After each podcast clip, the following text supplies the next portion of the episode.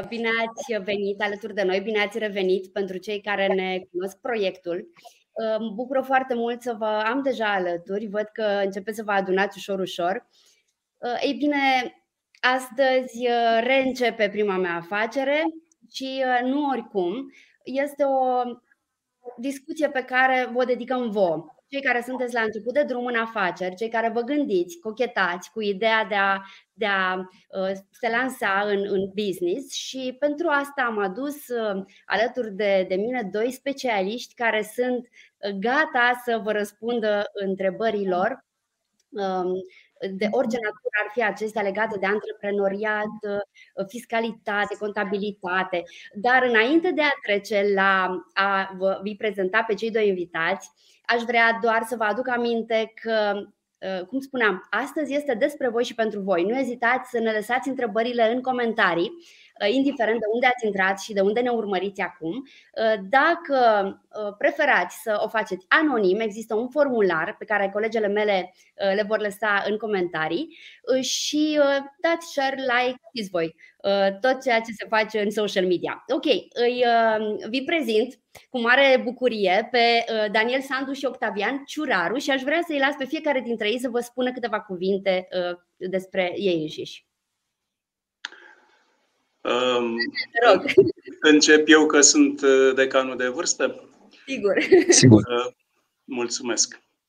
Uh, sunt Daniel Sandu de la DNC Conta. Sunt partener coordonator al unui grup de firme de contabilitate, consultanță fiscală, audit financiar. Suntem pe piață de anul ăsta de 21 de ani, pe 28 februarie anul trecut am aniversat 20. Eu activez în acest uh, și citant domeniu în 1986. Avem un portofoliu consistent de clienți pentru care oferim un pachet complet de servicii, începând de la uh, înființare de firme, consultanță pentru înființare, modificări de firme de orice natură și serviciile noastre dedicate de contabilitate, salarizare, consultanță fiscală. Mă bucur să fiu aici, vă mulțumesc pentru invitație și vă mulțumesc și uh, pentru uh, ideea de a uh, continua această, această discuție pentru tinerii antreprenori, pentru că din experiența noastră am constatat că sunt foarte multe întrebări la care ei caută răspuns și sper să răspundem la cât mai multe dintre dorințele lor astăzi. Mulțumim, Daniel, și uh, la mulți ani în continuare. Mulțumesc, mulțumesc, mulțumesc, da, chiar uh, suntem. Uh, am făcut majoratul de 20, mergem în continuare. Super. Octavian, te, te lași pe tine. Bună ziua! Numele meu este Octavian Ciuraru. Uh, sunt managerul unei societăți de contabilitate, unei societăți de avocați. Uh, eu am terminat facultatea de drept și un master în dreptul afacerilor. Sunt antreprenor ca toți cei care participă la acest eveniment. Uh, pot să ajut din mai multe puncte de vedere cu răspunsul la întrebări și cu sfaturi, dat fiind faptul că, exact așa cum a spus domnul Daniel mai devreme, și noi oferim servicii complete încă de la începutul ideii de business. Sper să, să fie utilă contribuția mea de astăzi și așteptăm cu drag întrebările dumneavoastră. Super, văd că deja au început să vină. Uh, bună dimineața, Raluca, bună dimineața, Mihail. Vom prelua întrebările voastre. Uh, Vom începe însă cu cele care au uh, venit uh, din momentul în care noi am început să promovăm uh, acest eveniment în formularul anonim. Și astfel aș vrea să vă adresez o primă întrebare primită care sună astfel. Cum să am o relație mai apropiată cu contabilul meu. Concret, care sunt lucrurile pe care ar trebui să le discut periodic cu el, cu ea, ca să mă asigur că avem amândoi o înțelegere corectă a situației firmei. Minunat. Este, cred că, cea mai bună întrebare pentru debutul acestei discuții. Chiar că. I-aș, în contextul ăsta, i-aș sfătui pe toți actualii și viitorii antreprenori să rețină două reguli de aur. Vrei să ai o relație perfectă cu contabilul tău? Fă două chestiuni. Unu, trimite actele la vreme și doi, plătește-i facturile la vreme. Dincolo de chestiunea asta, pentru lucrurile care să ajute la înțelegerea situației uh, firmei, Uite, de exemplu, noi livrăm tuturor clienților uh, rapoarte periodice, fie lunare, fie trimestriale, fie că vor, fie că nu vor, noi le livrăm, le punem la dispoziție despre uh, starea firmei uh, lor. Cred că uh, cele mai, uh, mai importante aspecte sunt, în, în primul rând, cele pe care le raportează contabilul, pentru că noi livrăm în fiecare lună un raport cu problemele identificate în documentele lor sau în tranzacții în activitatea uh, lor. Recomandăm uh, soluții, după care discutăm pe marginea lor. Deci, părerea mea este că primul pas este să răspundeți la aceste, dumneavoastră antreprenorii, să răspundeți la aceste solicitări ale profesionistului contabil cu care, cu care lucrați. Doi, aș zice că pentru a întreține această relație pe termen lung, trebuie să existe și un interes al antreprenorului pentru a înțelege o serie de categorii economice și de mecanisme de lucru cu care el operează în permanență și să înțeleagă, în primul rând, că nu numai contabilul este dator să opereze cu acele uh, uh noțiuni și uh, categorii de lucru. Octavian? Dacă îmi permiteți, da, mi-ar plăcea să răspund și eu la această întrebare. Uh, na, fiecare are experiența lui cu clienții. Uh, eu consider că pentru antreprenorii la început de drum este important să conștientizeze cumva că, indiferent dacă am externalizat sau nu serviciul contabil, trebuie să înțeleg că este un departament intern al societății trebuie să-l fac să devină un departament intern pentru că este un element foarte important într-un business. Uh, drept urmare, uh, trebuie să fiu pregătit să fiu educat în direcția asta, să acumulez în timp niște cunoștințe și niște termeni pe care să-i folosesc constant, uh, dar trebuie să fiu și un pic proactiv. Pentru că, în realitate, beneficiarul serviciilor contabile este antreprenorul și societatea sa. Noi ne facem treaba dacă primim ce avem nevoie. Mai departe, ține de fiecare antreprenor să își verifice situația contabilă, să întrebe, să solicite un raport dacă are nevoie. Din punctul meu de vedere, nu e suficient ca antreprenor să aștepți raportul de la contabil atunci când se oferă, nu știu, trimestrial sau semestrial sau anual. E mult mai important să intru uh, atunci când e nevoie în, în detalii. Ă, mai mult decât atât, consider că este important să întreb înainte de a, de a mă apuca să fac anumite chestii. E mult mai ușor să prevenim decât să tratăm probleme. Eu le îi sfătuiesc pe toți antreprenorii care lucrez să întrebe înainte de a face ceva. Când le vine ideea, să pună mâna pe telefon să, să discutăm. Este important să, să pornească într-un mod uh, sănătos business. Dacă pornește cu probleme, cam așa o să continue.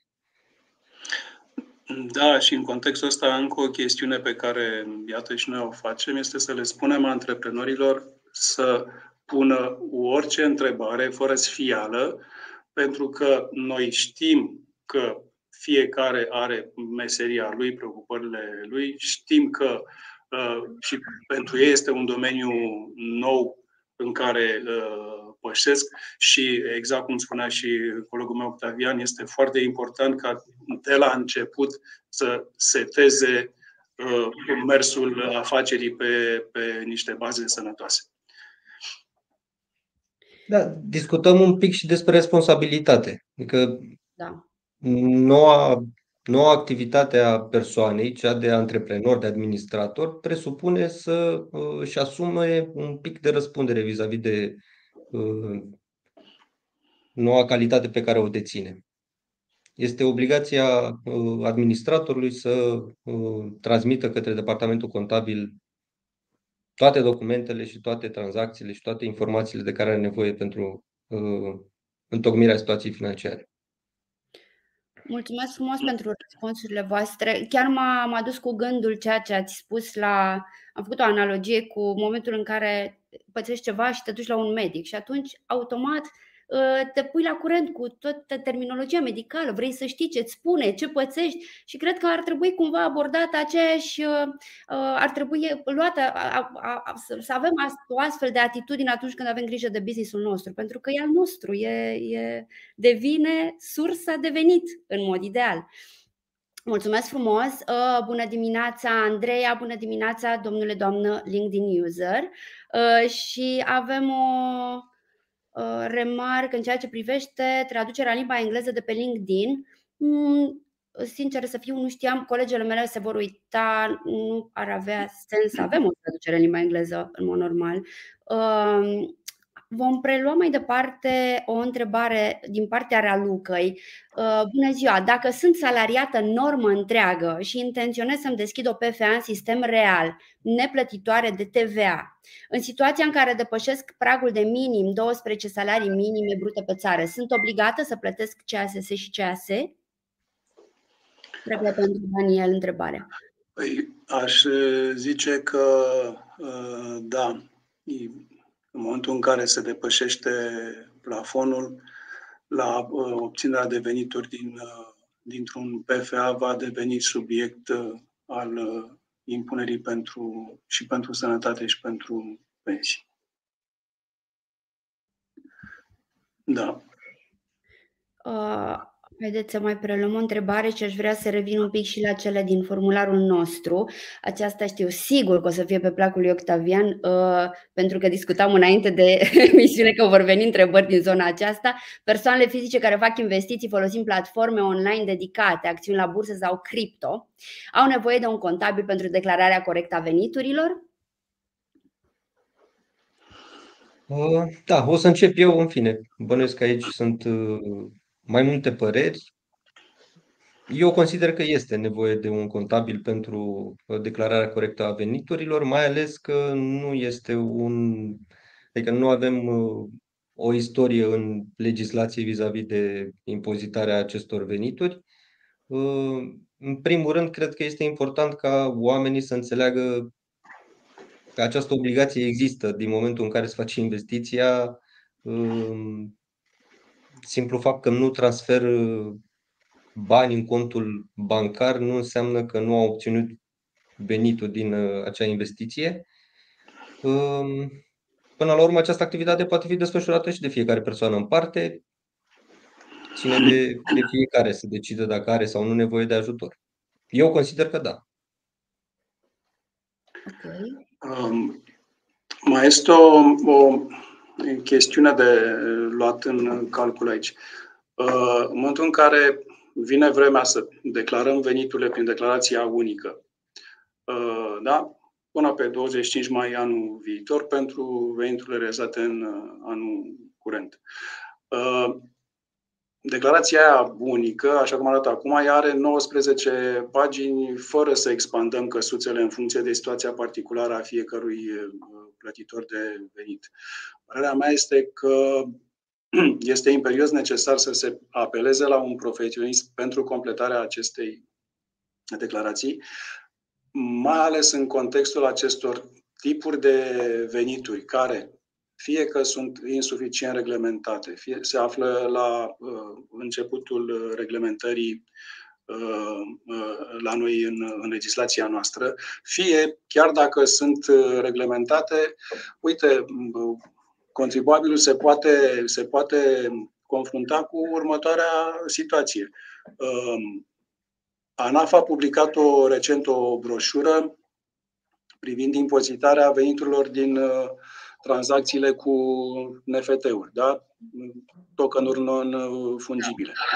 Și uh, Aici, în broșura asta, se face o distinție între cine este persoana care obține dreptul, autorul creației NFT sau cel care tranzacționează uh, uh, astfel de creații. Pentru unul, pentru primul dintre ei uh, se uh, aplică uh, regulile de la venitul din drepturi de proprietate intelectuală, pentru ceilalți însă zice Esența tranzacției respective a activității desfășurate prestate conduce la încadrarea veniturilor obținute în categoriile de venit definite de legislația fiscală în vigoare și la identificarea regulilor aplicabile pentru declararea acestora.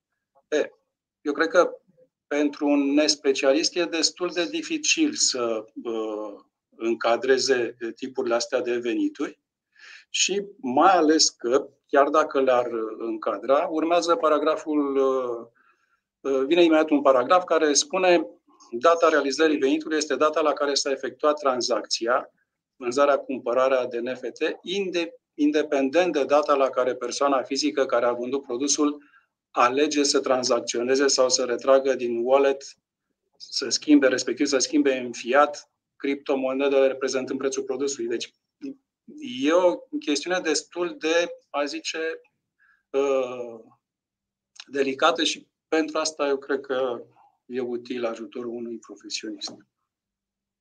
Ok. Este o discuție foarte interesantă va deveni uh, din ce în ce mai uh, uh, comună în perioada da, și este deja, aș zice, destul de presantă, pentru că, uite, mă uitam pe o statistică în care am văzut că între decembrie 2021 și ianuarie 2022 a crescut numărul de uh, utilizatori, persoane care tranzacționează criptomonede la nivel mondial, într-adevăr, dar cu 10 milioane de persoane. Adică este un trend extrem de accentuat. Fenomenul pătrunde foarte, foarte rapid uh, în uh, societate și trebuie na, dirijat. Da, și a devenit foarte la îndemâna oricui, adică în contul meu de Revolut, de exemplu, pot să cumpăr cripto. Ok, poți să o faci în joacă, dar poate că cineva nu o face în joacă și atunci da, da. devine da. serioasă discuția, sigur. Um, Rene Iliescu ne întreabă care este momentul de la care devine obligatorie utilizarea e-factura în relația B2G. În această speță este necesară și semnătura electronică sau este suficientă înregistrarea în SPV? Bună întrebare. La business to government, mm, cred, nu sunt sigur, cred că deocamdată este opțională, dar știu că de la 1 iulie uh, va intra Sistemul va intra obligatoriu uh, și pentru B2G și pentru o serie întreagă de tranzacții uh, care prezintă, în opinia legiuitorilor noștri, prezintă risc fiscal uh, ridicat. Deci va intra și în relația mm, business to business și acolo aș atrage oarecum atenția asupra Uh, tranzacțiilor cu imobile realizate de uh, între, între firme. Uh, fenomenul dezvoltatorilor imobiliari este destul de, mm, să zicem, extins. Sunt mulți oameni care fac astfel de tranzacții și e bine să fie atenți și la detaliul ăsta, începând cu 1 iulie. Uh, René pe data de 15 martie, dacă nu mă înșel, vom avea o discuție dedicată uh, digitalizării cu focus pe e-factura. Deci vă invit să, să ne urmăriți atunci. Uh, haideți să trecem mai departe la următoarea întrebare pe care am primit-o. O întrebare pentru Daniel cu siguranță. Cât costă serviciile de contabilitate pentru o micro-întreprindere plătitoare de TVA și în funcție de ce se stabilește pricing-ul. Am primit câteva oferte foarte diferite, spune persoana respectivă, și nu știu ce să aleg. Cum îmi aleg contabilul? Um, eu aș începe cu sfârșitul și anume eu mi-aș alege contabilul în funcție de uh, recomandări și de uh, competență. De exemplu, uite, clienții noștri, toți pe care avem și avem un portofoliu consistent, toți au venit uh, uh recomandați.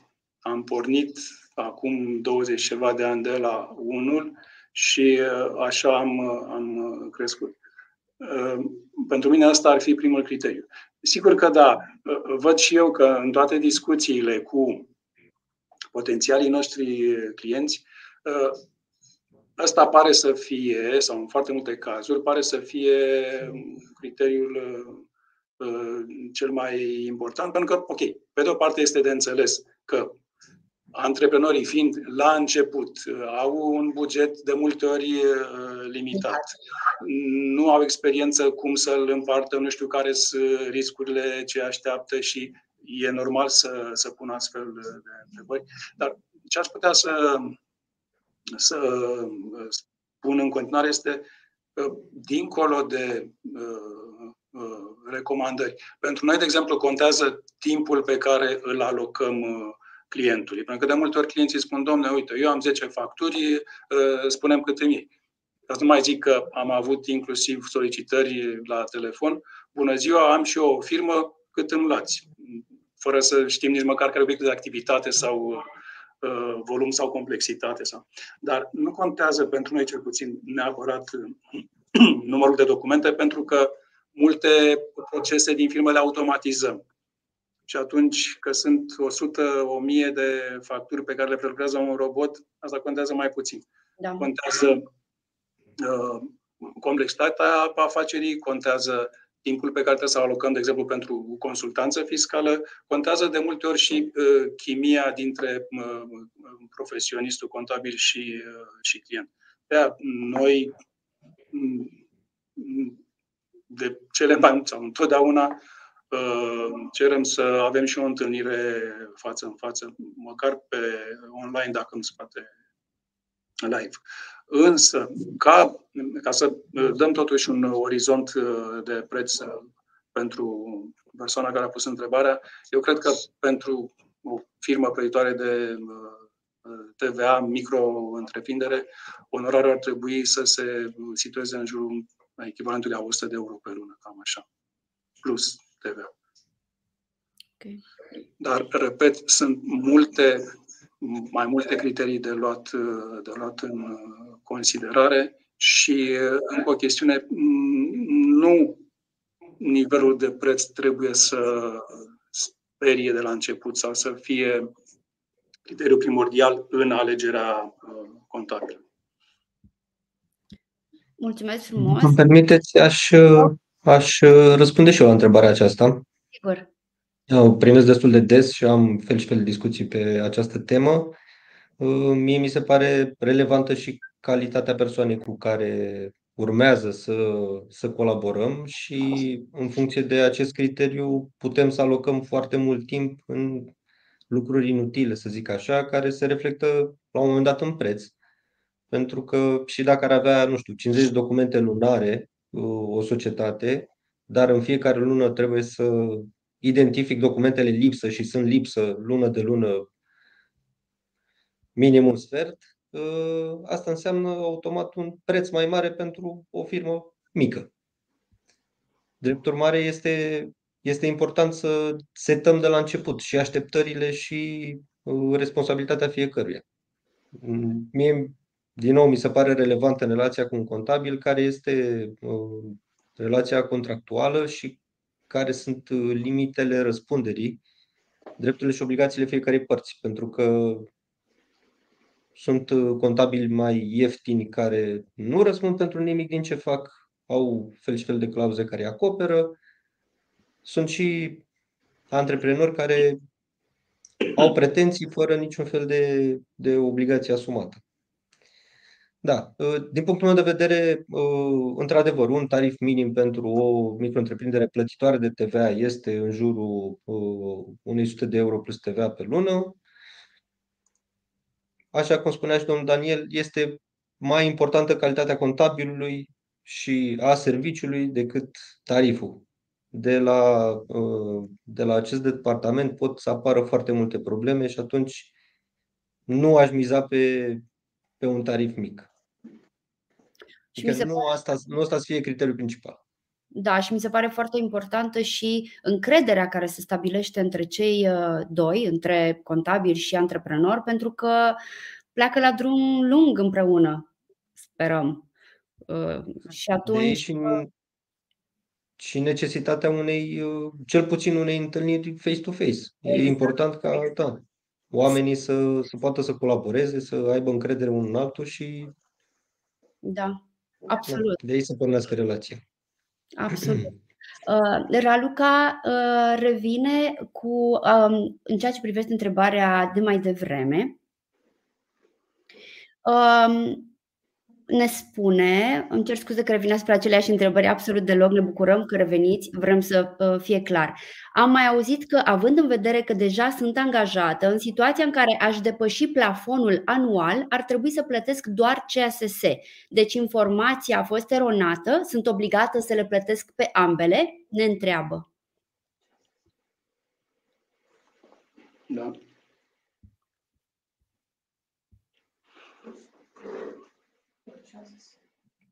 Doar CSS dacă este, are contract de muncă.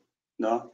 Da, se pare că cred că n-am fost eu atent la prima întrebare. Da.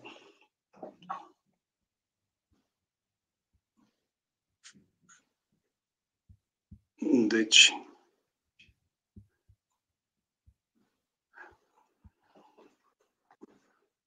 Da. Uh,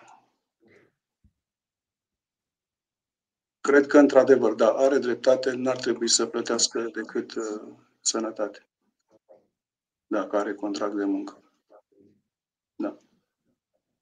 Ok, super. Continuăm cu o întrebare anonimă. Uh,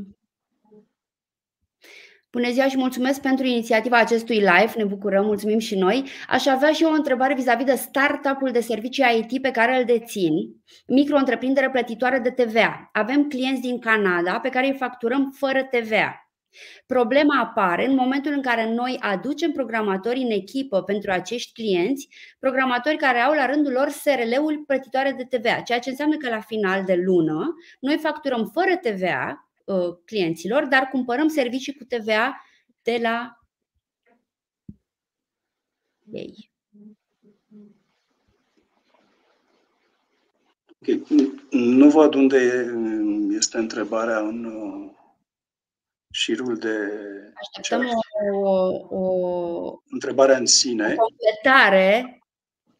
Dar, ca principiu, ar trebui să știți că dacă în uh, relația business to business. Aveți un client din străinătate pentru care emiteți o factură fără TVA, iar din, de pe piața internă cumpărați bunuri sau servicii pentru care aveți drept de deducere la TVA, vă veți exercita acest drept de deducere în condițiile normale din codul fiscal și nu veți avea nicio niciun conflict de niciun fel.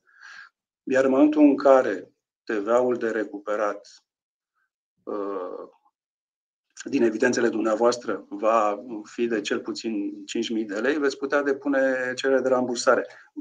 Bănuiesc că asta era întrebarea, pentru că n-am văzut întrebarea concretă, dar din experiență știu că lumea e preocupată de, de mecanismul ăsta de dacă nu cumva pierd pe undeva din uh, TVA-ul din, uh, de la tranzacție din țară.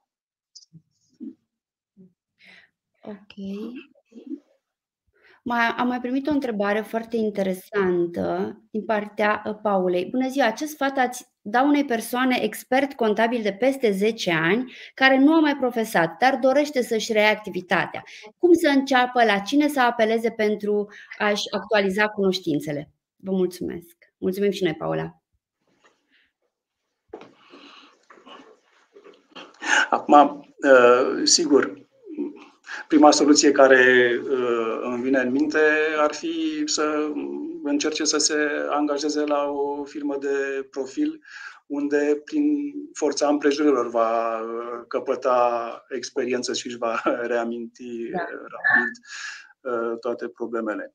Însă, ce aș uh, recomanda tuturor profesioniștilor sau celor interesați de domeniu este să, să urmărească grupurile de discuții de pe Facebook, de exemplu, Uh, în care se discută tot felul de probleme legate de contabilitate, fiscalitate, legislație și să se aboneze la serviciile de uh, informații de, de acest gen. Sunt, din fericire, sunt uh, destul de multe, nu să spun dacă sunt suficiente sau nu, dar uh, um, surse de informare, surse de informare sunt și, repet, le-ar putea completa și cu o componentă practică, uh, lucrând într-o, într-o firmă de profil. Pentru că uh, problema este nu neapărat că se schimbă, sau nu numai că se schimbă legislația, asta știm, se schimbă. Se schimbă modul de lucru în firmele de contabilitate. Se automatizează multe procese. Iată că dacă ne uităm doar la Smart Bill, da. câte lucruri se schimbă în ecosistemul ăsta destul de uh, rapid în fiecare lună. Și uh, trebuie să se, după 10 ani de, de pauză, trebuie să se adapteze și la aceste, la aceste schimbări de tehnologie. sigur. Um, Paula, de asemenea, aș avea și eu o propunere. Noi avem um, un uh, un playlist pe canalul nostru de YouTube care se numește Pastila de contabilitate uh, și care, asemănător acestui proiect dedicat antreprenorilor, este dedicat contabililor. Uh, în fiecare joi, de la ora 10 și jumătate, uh, moderatoarea este Delia Mircea de la Conzila. Și te, te invităm, te invit să, să accesezi canalul de YouTube și să vezi care au fost discuțiile până acum. E o sursă de informații în plus față de tot ce a menționat Daniel am uh, primit, cred că am primit uh, și uh, finalul întrebării. Um, Irina, dacă ai putea, te rog să preiei uh, integral și să lași pentru noi în chat uh, întrebarea integrală, nu o văd eu, pentru că a venit și a doua parte din acea, uh, din acea întrebare în legătură cu firma de IT. Uh, deci, aș avea o întrebare, repet, o întrebare vis-a-vis de startup-ul de servicii IT pe care îl dețin, micro-întreprindere plătitoare de TVA. Avem clienți din Canada pe care îi facturăm fără TVA. Problema apare în momentul în care noi aducem programatori în echipă pentru acești clienți, programatori care au la rândul lor SRL-uri plătitoare de TVA.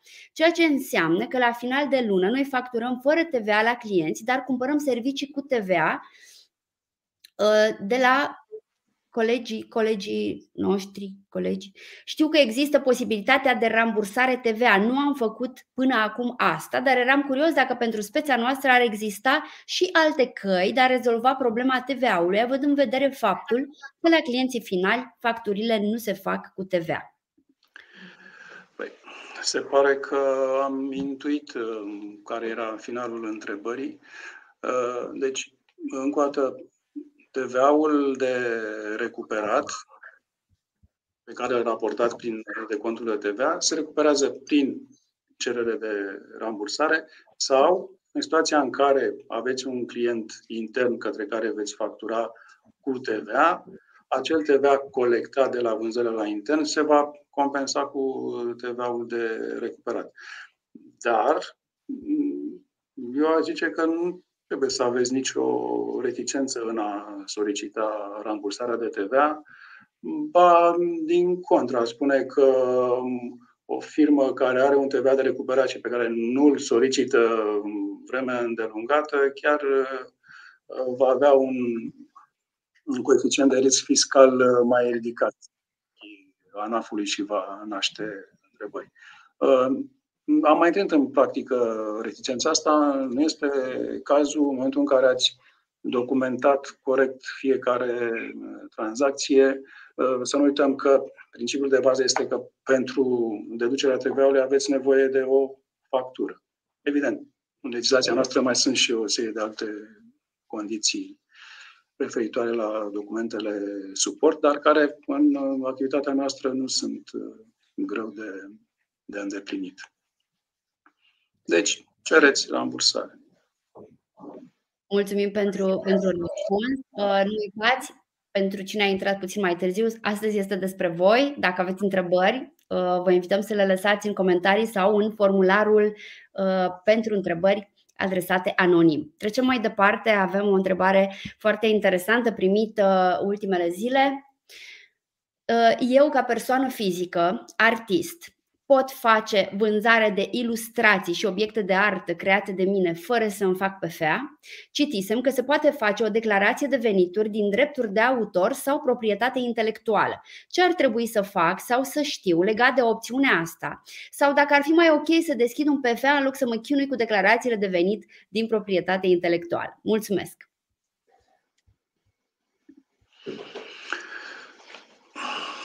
Eu aș spune că Problema veniturilor din dreptul de autor se pune în momentul în care uh, avem un contract de cesiune patrimonială a drepturilor de autor uh, în baza legii OP 96. În momentul în care eu sunt o persoană care produc aceste ilustrații, felicitări sau obiecte de artă pe care le vând în nume propriu, asta este o activitate comercială, aș zice, și pentru asta ar uh, trebui să existe o formă de, de fiscalizare și da, se ajunge la, la PFA, care e cel mai, cel mai la îndemână. Deci, Uh, nu e, ar, sau s-ar pune problema de drepturi uh, de autor doar dacă activitatea ar fi o creație științifică, tehnică, așa cum e definită la art 6, mi se pare, deci pe 96, nu e cazul. Uh, bănesc că nu e cazul nici de aceste standuri de mărțișoare care sunt ocazionale o dată pe an, ci vorbim despre activitate dezvoltată în mod continuu. Și atunci soluția este uh, aceasta a PFA-ului, dar uh, aș zice că nici aici nu ar trebui să existe reticențe în a înființa un uh, PFA. Um, se înființează relativ repede, teoretic trei zile în momentul în care depui dosarul la Registrul Comerțului. Uh, condițiile le poate discuta cu persoana care va înființa entitatea, structura. Uh, deci, răspunsul final este că da, e mai ok un PFA. da. Dacă îmi permiteți să, să completez un pic, e, așa cum a spus domnul Daniel, este clar, am contract, pot să merg pe cedarea drepturilor de autor și atunci nu mai am nevoie de nicio formă de organizare. Dacă fac chestia asta fără niciun fel de contract și vreau să valorific pur și simplu creația mea, atunci am nevoie clar de PFA, firmă sau orice formă de organizare care să-mi permită să uh, desfășor această activitate permanentă, să-i spunem. Mm-hmm. Că nu e ocazional. Da. Mulțumesc frumos amândurora. A revenit Uh, persoana care ne-a adresat mai devreme întrebarea în ceea ce privește rambursarea de TVA. Mulțumesc frumos pentru răspunsul legat de TVA, mulțumim și noi. Aș mai avea o întrebare. Din experiența dumneavoastră, la ce perioadă să ne așteptăm uh, pentru aceste rambursări? În lege, din ce am înțeles, pentru rambursările încadrate la risc mic, perioada ar fi de 45 de zile, dar sunt curios dacă în practică e chiar așa sau de fapt ne uităm la perioade de luni de zile. E, uite, o întrebare foarte bună și binevenită în contextul ăsta, pentru că de la 1 februarie ar trebui ca rambursările de TVA să se facă cu control ulterior. Adică să depunem cererea de rambursare, să primim banii și controlul să se facă mai târziu. Uh-huh. Până acum, experiența noastră era că, într-adevăr, sunt, am avut situații destul de multe în care rambursarea a durat uh, luni de zile, mai ales din experiența noastră la uh, firmele cu asociații uh, străini au fost din start încadrați la risc fiscal mare, chiar dacă activitatea lor nu era, era banală. Dar suntem de-abia pe 22, n-am apucat să depunem nicio cerere de rambursare pe regula nouă să vedem uh, cum funcționează, dar cel puțin vestea bună este că ar trebui să meargă mult mai repede decât uh, până acum. Super, mulțumesc! Dacă, dacă îmi permiteți o scurtă completare, da, din punctul meu de vedere, este importantă și instituția la care se adresează cererea și, da, în funcție de sediu în care uh, este stabilită societatea și sectorul județul, poate să dureze mai mult sau mai puțin. Din păcate, nu există o regulă foarte strictă și nu putem să, să dăm noi termene exacte. Depindem da. de ce se întâmplă mai departe. Da. Încă o completare aș face, pe care o cred utilă. Ehm, ce trebuie să știe antreprenorii este că în momentul în care au depus cerere de rambursare de TVA, ehm, în materia TVA-ului se începe o viață nouă, se resetează lucrurile, se începe de la zero. Adică dacă în luna următoare îmi rezultă un TVA de plată, va trebui să-l plătesc chiar dacă nu mi s-a rambursat TVA-ul solicitat uh, anterior. Adică în momentul în care își vor evalua cash flow-ul, trebuie să țină cont și de chestiunea asta, iar decizia, evident, ține și de uh, planul de business al uh, respectivului antreprenor, ce știe că are de făcut în următoarele luni.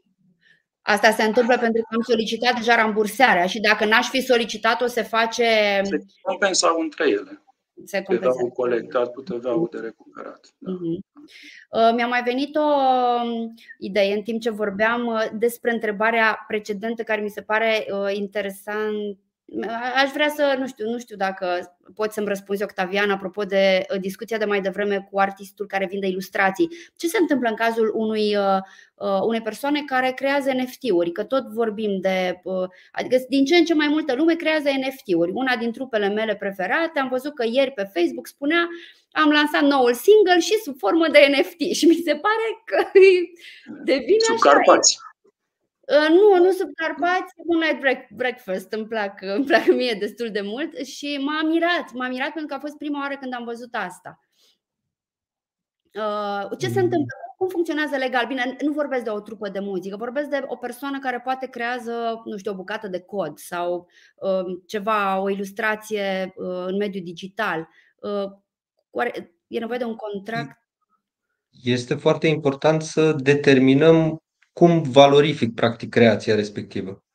Uh, din punctul meu de vedere, dacă nu sunt organizat sub nicio formă, clar că nu pot să valorific fără un contract cu un beneficiar al ei, căruia îi cedez și drepturile mele. Uh-huh. Deci chestia asta se aplică și la NFT-uri.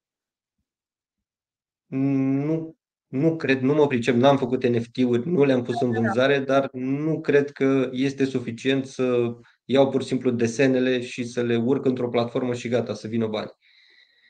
Este clar că există și o documentație în spate și în final avem un contract prin care cedăm uh, dreptul uh, de proprietate intelectuală asupra lor. Au început să apară tot felul de povești cu X sau Y care a vândut ceva, a devenit peste noapte milionar. nu știu cum se întâmplă lucrurile astea. Normal, și nimeni n-a plătit nimic, nu a declarat nimic. Nu da. se verifică. Uh, mulțumesc frumos. Uh, hai să trecem mai departe la ce întrebări mai aveam noi aici în, uh, în formularul nostru, în fine, din cele primite până astăzi. Ce este mai avantajos în 2022, ne întreabă cineva, ca formă de organizare? PFA-II sau SRL? Sunt designer de interior și am găsit un client, dar nu știu cum să procedez mai departe.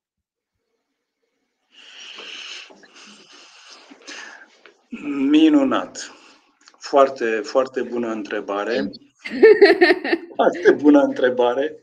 Um, Asta ne macină pe toți pentru că nu există, în opinia mea, un răspuns standard la această întrebare, ci fiecare situație trebuie judecată individual. Ca principiu, ce trebuie să înțeleagă un antreprenor aflat în punctul ăsta de a lua o decizie referitoare la forma de organizare este că ar trebui să discute cu un, cu un profesionist de specialitate care să explice distințiile dintre aceste două forme de organizare, pentru că sunt două capitole mari, două diferențe mari. Unul de natură juridică, privind, de exemplu, răspunderea patrimonială, și al doilea de natură fiscală. Din punct de vedere fiscal, pe scurt, la un PFA se datorează impozit pe venit de 10% din venitul net, dacă vorbim de sistem real de impozitare, plus contribuție la pensie 25% și la sănătate, care este o sumă fixă. Uh, anul ăsta e 3060 de lei. E, la SRL uh, avem impozit pe micro-întreprindere 1% sau 3%, dacă micro nu are uh, angajați. Uh, dar distincțiile de bază țin uh, atât de natura activității desfășurate, cât și de o serie de alte criterii, ca de exemplu, uite, la SRL te poți asocia cu cineva, uh, la PFA vei lucra individual. La SRL poți avea un număr mare de obiecte de activitate, toate cele permise de lege de codul La PFA ai un număr uh, restrâns de obiecte de activitate impus prin uh, uh, lege, maximum 5, și sunt situații în care trebuie să arăți că ai și o, o calificare în domeniul pentru care soliciți autorizare. Iarăși, întreprinderea individuală, întreprinderea familială se pliază foarte bine pe anumite tipuri de activități desfășurate în cadrul unei uh, familii sau cu un personal restrâns. Um, în ce privește algoritmul de calcul, uite, eu am făcut uh, recent o simulare pentru unul dintre clienții noștri care era exact în uh, aceeași situație, pentru o sumă brută, un venit brut pe care să-l încaseze de la ipoteticul lui client, în situația unui PFA i-ar fi rămas în mână în jur de 8100 de lei, în situația unui SRL i-ar fi rămas în mână 8600 de lei, dar pentru diferența asta care, repet, la acest palier da. Da, era destul de mică, cheltuielile de administrare a unui SRL ar fi fost mai mari. Iarăși, o problemă importantă pe care oamenii trebuie să aibă în vedere este cea legată de felul în care li se uh, remunerează munca, să spun, pentru că din SRL uh, vei scoate banii doar în urma uh, depunerii unor situații financiare interimare și vei scoate banii ca dividende. Din PFA poți să dispui de bani mult mai repede și în condiții mai, mai legere. De aceea, eu aș recomanda ca această decizie să se ia în urma unei analize făcute împreună cu un profesionist. Da, da, da, sunt total de acord cu tot ce, tot ce a enumerat uh, colegul meu. Uh, sunt de părere că decizia nu poate fi luată doar pe un exemplu concret. Am un client și trebuie să aleg o variantă. Uh, cred că e important ca antreprenorul să se gândească și ce vrea să facă pe viitor. Dacă vrea într-adevăr să găsească soluția perfectă. Altfel nu există un răspuns perfect la această întrebare. Trebuie analizată fiecare situație în parte și, bineînțeles, și previzionat ceva. Uh, dacă discutăm de un client, o activitate punctuală pe o perioadă determinată de timp, poate că na, varianta cea mai simplă ar fi un PFA. Dar dacă sunt mai multe elemente la mijloc, e clar de, uh, de analizat. Sunt, uh, sunt multe detalii. Și din punct de vedere fiscal, și din punct de vedere juridic, costurile diferă și um, nu se, nu se poate găsi soluția pe loc, repede și, și perfect. Sigur, posibilitățile de finanțare uh, diferă, pentru că știu că și asta e, un, e o problemă la începutul activității. Adică sunt, uh, este o ecuație cu foarte multe constrângeri și trebuie discutate în fiecare. Și iarăși, mai există soluția, ok, am înființat un PFA, constat că pe parcurs vreau să mă asociez cu cineva sau am niște planuri de expansiune care cer un alt tip de structură, se poate închide PFA-ul și se uh, deschide un SRL. Din fericire, procedurile noastre de înființare de firme sunt uh, mult mai relaxate acum față de uh, anii precedenți și am văzut un proiect de chiar de, de scurtare a timpului de înființare a unei firme. Deci premise există, trebuie să existe ideea de afacere și uh, hotărârea de a merge mai departe pe drumul ăsta. Știu că aveam un proiect uh, se, numește, se numea Crește Smart și aveam uh, tot felul de discuții cu, cu Mircea, Mircea Căpățână, unul dintre confondatorii Smart Bill și vorbeam despre uh, ce, trebuie, ce ar trebui luat în calcul atunci când intrăm în afaceri. Și, într-adevăr, această um, previziune pe termen lung uh, um, e extrem de importantă. Cât ne dorim să creștem? Cum? Că dacă ne dorim să creștem, să um, ne dezvoltăm din ce în ce mai mult, evident, PFA vine cu restrângeri destul de constrângeri și restrângeri destul de importante. Mulțumesc frumos! Mai uh, noi să știți că intrăm ușor, ușor pe ultima 100 de metri. Uh, dacă aveți întrebări, e momentul să le adresați. Uh, eu mai am aici în formularul nostru încă două întrebări. Următoarea sună astfel. Poți să lucrezi remote din altă țară și să fiu angajat în România? Există legislație în acest sens?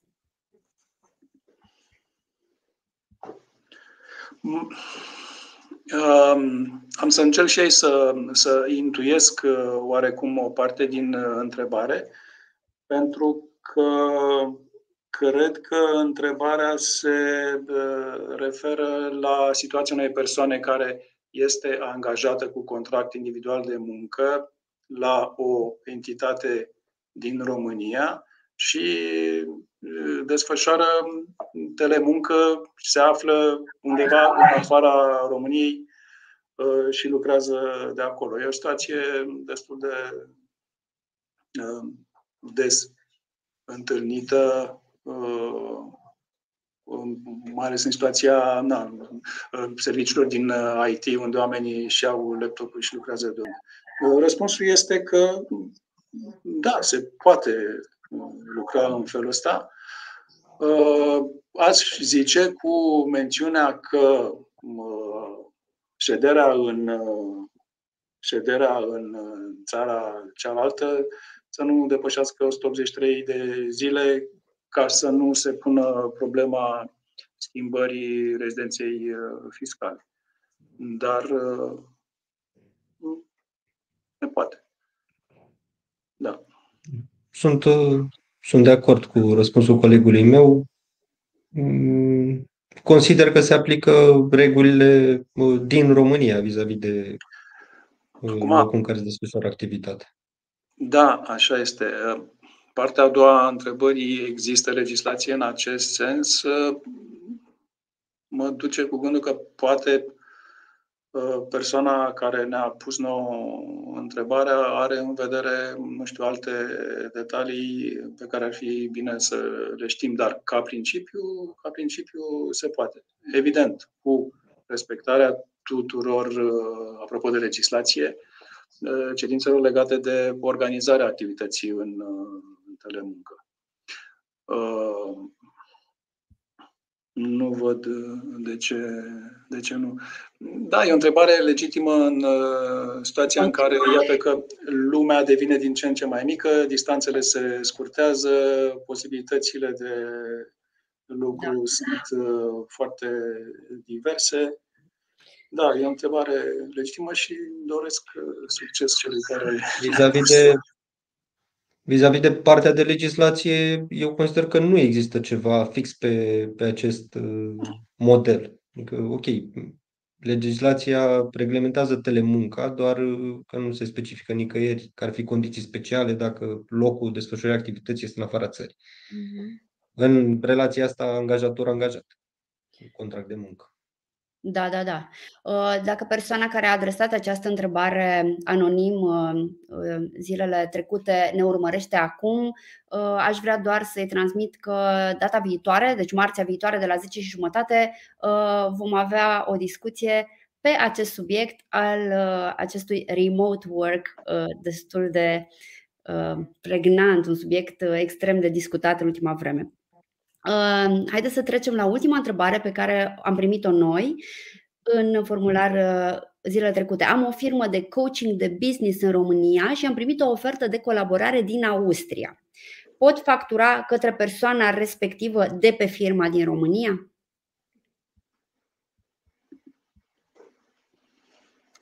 Aceasta a fost. Da, este. O să, o să încep eu uh, prin a răspunde la această întrebare. Este o întrebare destul de des întâlnită în practică.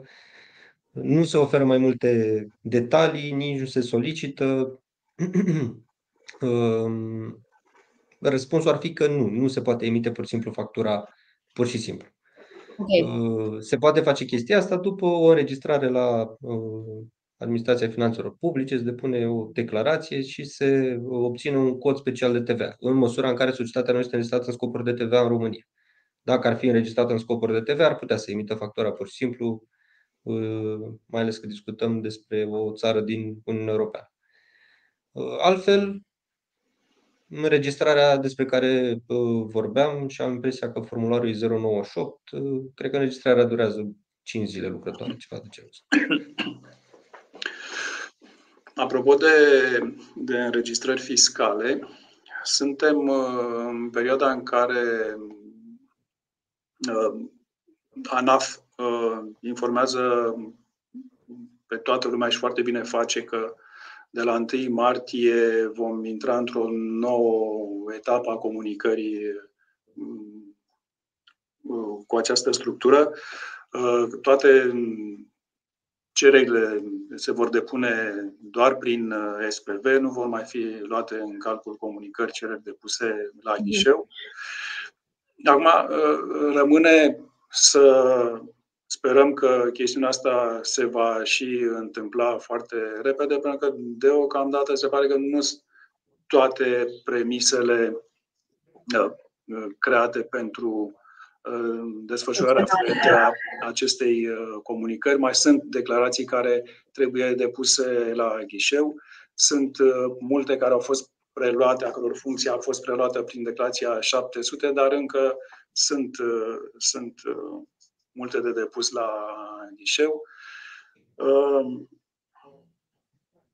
Și ce trebuie să, să rețină persoana care ne-a adresat această întrebare este că dacă, încă o dată, ca să fie clar, pentru că există și o sancțiune dacă nu se respectă obligația asta, uh, dacă vorbim de prestare de servicii și prestatorul nu este înregistrat în niciun fel uh, ca plătitor de TVA, trebuie să-și ia acest cod de TVA pentru tranzacții intracomunitare, conform ar 317 Uh, cod fiscal înainte de a emite factura de, de prestări de, de servicii. Am înțeles. Uh, uh, ce nu este stipulat în întrebare, observ, este dacă persoana care solicită această colaborare din Austria este persoană fizică sau juridică. Cum se schimbă lucrurile dacă este persoană fizică? Mai ai nevoie de ceva? Mai, mai are nevoie de cod special de TVA? Uh, eu aș zice că ei trebuie cod de TVA. Uite, situația asta n-am mai avut-o. Că acum mă gândesc Este registrată fiscal. Este, vorbim despre o societate, scuze, da. Da, da, da, nu, nu, asta voiam să spun, că nu, nu, nu se înțelege din întrebare dacă, dacă este persoană fizică sau juridică.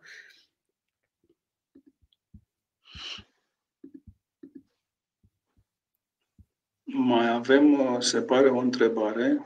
Mai avem aici două întrebări, de fapt. Aș uh, reveni, o, o voi adresa pe, uh, pe cea care ține de răspunsurile date uh, până acum la acea întrebare cu TVA, legat de această lege nouă ce ține de rambursarea TVA cu control ulterior, de care vorbeai mai devreme, Daniel. Acel ulterior poate să însemne într-un an fiscal deloc Doi, în contextul actual al pandemiei, pentru o firmă fără activitate la sediul social, adică cu activitate la sediul beneficiarilor, cum se efectuează controle pentru rambursarea TVA-ului? Se cheamă administratorul contabil la ANAF? Păi, să le luăm pe rând. Uh, rambursarea cu control uh, ulterior, ok, n-am văzut să existe undeva stipulat un termen în interiorul căruia să se desfășoare acest uh, control, iar dacă poate să dureze un an sau nu, sincer, chiar n-aș putea să, n-aș putea să vă spun. Acum, important este, din perspectiva antreprenorului, să primească uh, banii pe care i-a solicitat, să-și reîntregească cash flow și să își poată derula activitatea uh, în mod uh, normal. În ce privește uh, a doua chestiune legată de firma care lucrează la beneficiari, um, cred că, mai ales în contextul pandemiei și în contextul în care controlele fiscale se derulează din ce în ce mai des de la distanță, vor primi o înștiințare prin uh, SPV uh, și uh, li se va cere să prezinte documentele, dacă nu e un volum extrem de important, să le prezinte scanate prin e-mail.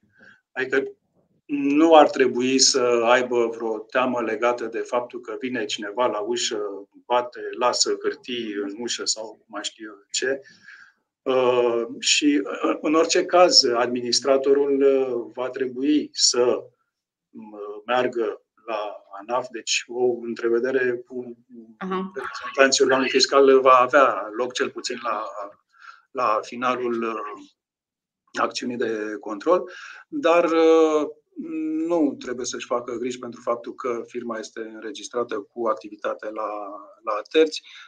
Acțiunea de control se va desfășura fluent și, repet, eu am fost foarte încântat să văd că în ultimul an au mers din ce în ce mai, mai bine astfel de acțiuni și cooperarea cu cei din ANAF este fluentă și Super. Am avut experiențe bune, da sunt vești foarte bune.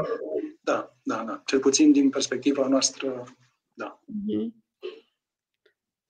Uh, Octavian, dacă uh, ai uh, o completare la ce a spus Daniel, dacă nu, voi trece la următoarea întrebare. Aici aș putea spune, în fine, văd că e foarte important uh, pentru cel care a adresat întrebarea locul unde se desfășoară controlul și eu consider că aici depinde strict de inspectorii fiscali care îl efectuează și de mhm. înțelegerea cu ei, de comunicarea cu ei. În principiu, oamenii ăștia e clar că au nevoie de un spațiu în care să verifice documentele, în măsura în care sunt multe documente contabile, de cel mai multe ori sediul societății de contabilitate este ales ca uh, loc de desfășurare a controlului Uh, doar că nu este o chestie fixă. Okay. Nu cred că ar fi bine să rețină cineva că e un loc exact unde se întâmplă chestia asta, ci depinde de la caz la caz, de la inspector la inspector. Am înțeles. Uh, foarte utilă completarea, mulțumim frumos și voi prelua o ultimă întrebare pentru că suntem aici deja de peste, peste, peste, peste o oră, de peste o oră. Răzvan ne întreabă cum faceți diferența dintre prestarea de servicii și redevențe din perspectiva impozitului nerezidenți? Definiția redevenței din codul fiscal acoperă multe aspecte. M-ar interesa un exemplu concret și completează. De exemplu, o licență asupra unui program informatic aș putea să o încadrez ca și redevență. Nu aș vrea să intru în discuția legată de convenții de evitare a dublei impuneri, mă interesează regimul.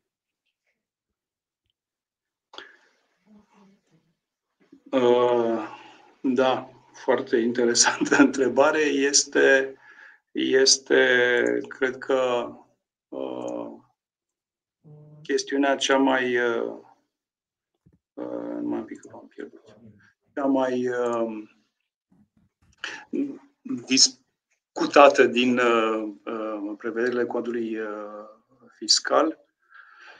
Uh, redevența, distinția de bază între redevență și prestare de serviciu este că, ca principiu, o redevență reprezintă o plată de orice natură, zice în codul fiscal, uh, primită pentru folosirea ori pentru dreptul de folosință a unor uh, elemente know-how, brevete, invenții, uh, brevete de invenție, licențe, avem uh-huh. specificate în mod exclusiv, marcă de comerț sau de fabrică dar uh, pentru un uh, răspuns uh, complet ar trebui discutat în particular și văzute condițiile în care se acordă acea licență, dreptul de, până unde se întinde dreptul de folosire a acelui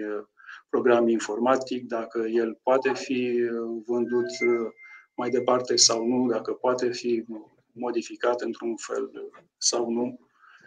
Deci sunt, uh, repet, chestiuni legate de, de redevențe sunt, uh, să spunem, delicate și pentru încadrarea corectă a tranzacției e nevoie de mai multe detalii, aș zice. Uh, o să completez și un pic. Sunt de acord cu ce a spus colegul meu. E clar că sunt necesare mai multe informații pentru a răspunde concret. Așa, la la prima vedere, dacă ar fi să dau un răspuns rapid, da, aș putea să încadrez licența ca și redevență. Cred că este foarte important ca uh, părțile din relația asta contractuală să, să spună ce își doresc cumva. Și sunt importante toate detaliile de lângă produs, să zic așa. Adică, ok, pot să transmit dreptul de folosință asupra unei licențe, dar poate fi folosită pur și simplu, e nevoie de ajutorul meu, adică trebuie să prestezi un serviciu ca uh, obiectul uh, să poate fi realizat de, de cealaltă parte. E o discuție mai amplă, e clar. Nu... Da, pentru că, uh, pentru că, de exemplu, nu știu, poate, uh, ca să poate chiar reușim să uh, îl liniștim pe cel care a pus în întrebare, în sensul dacă e redevență sau nu, Uh, nu este considerată redevență o plată pentru uh, achiziția unui software, uh, plată destinată exclusiv operării acelui software. Nu e redevență. Repet, depinde ce facem cu, cu el mai departe. Am înțeles.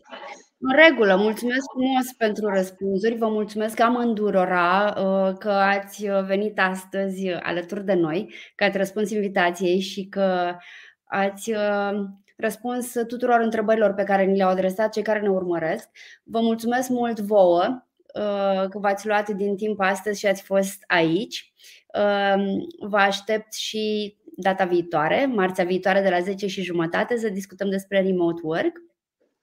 Uh, și până atunci, Daniel, Octavian, sper să avem ocazia să mai uh, colaborăm și pe alte proiecte împreună, pentru că a fost o experiență foarte plăcută. Mă bucur și uh, um, aștept să, să continue această inițiativă a voastră legată de tinerii antreprenori. Cu siguranță Uh, știu că sunt multe alte uh, întrebări care s-ar fi putut uh, pune și pe care probabil uh, le vom primi la o ediție viitoare. Până atunci, succes tuturor în tot ce își propun. Vă mulțumim pentru invitație și pentru eveniment. Uh, este foarte important să, să punem fiecare umărul și să educăm un pic antreprenorii care abia uh, au luat cursul acestui drum. Uh, na, cred că e important pentru toată lumea să înțeleagă e important să lucreze cu oamenii pregătiți în direcția asta. Uh, da. Drept urmare, na, inclusiv uh, domnul Daniel sau eu, pot, să, pot să-i ajut pe toți cei care au nevoie de ajutor făcând asta în fiecare zi, uh, pentru asta suntem aici. Mulțumim mult de tot! Mulțumim! Mulțumim și noi! Mulțumim, zi frumoasă tuturor! Ne vedem la revedere! O zi bună, la revedere! La revedere.